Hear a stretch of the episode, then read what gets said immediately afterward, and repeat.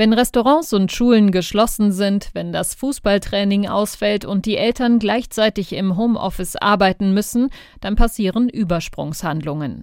Schnell was bestellen, damit der Nachwuchs beschäftigt ist. Die Pandemie war für Spielwarenhersteller ein Gewinntreiber, so auch für Lego. Der Betriebsgewinn im ersten Halbjahr lag bei 1,1 Milliarden Euro, so das Unternehmen heute.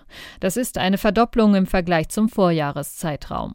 Vorstandsvorsitzender Nils Christiansen zeigte sich hoch zufrieden. Die Beschränkungen wegen der Pandemie sind in vielen Märkten aufgehoben worden. Im Gegensatz zum vorigen Jahr konnten wir in all unseren Fabriken produzieren und immer mehr Geschäfte konnten weltweit wieder öffnen. Also Auch der Umsatz legte um fast 50 Prozent zu. Schon im vergangenen Jahr konnte Lego seine Gewinne steigern.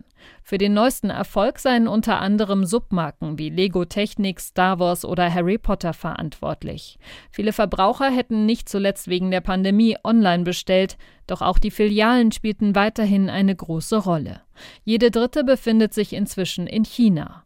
In den Geschäften stehe das Erlebnis im Vordergrund, während online der schnelle Einkauf möglich gemacht werde.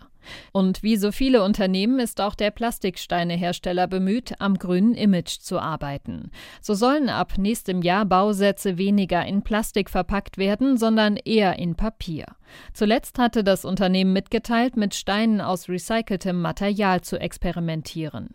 Für die kommenden Jahre rechnet Christiansen mit einer Rückkehr zu einem moderateren Wachstum. Mit Blick auf das zweite Halbjahr 2021 und weiter in 2022 erwarten wir, dass sich dieses außergewöhnliche Wachstum, das wir im vergangenen Halbjahr gesehen haben, normalisieren wird im Vergleich zu den sehr starken Quartalen im vorherigen Jahr. Uh, Vermutlich wird es auch damit zusammenhängen, dass für viele Familien wieder ein normaler Alltag eingekehrt ist. Verbunden damit, dass Kinder dann Geschenke bekommen, wenn sie Geburtstag haben oder Weihnachten ansteht und nicht dann, wenn Eltern die Nerven verlieren.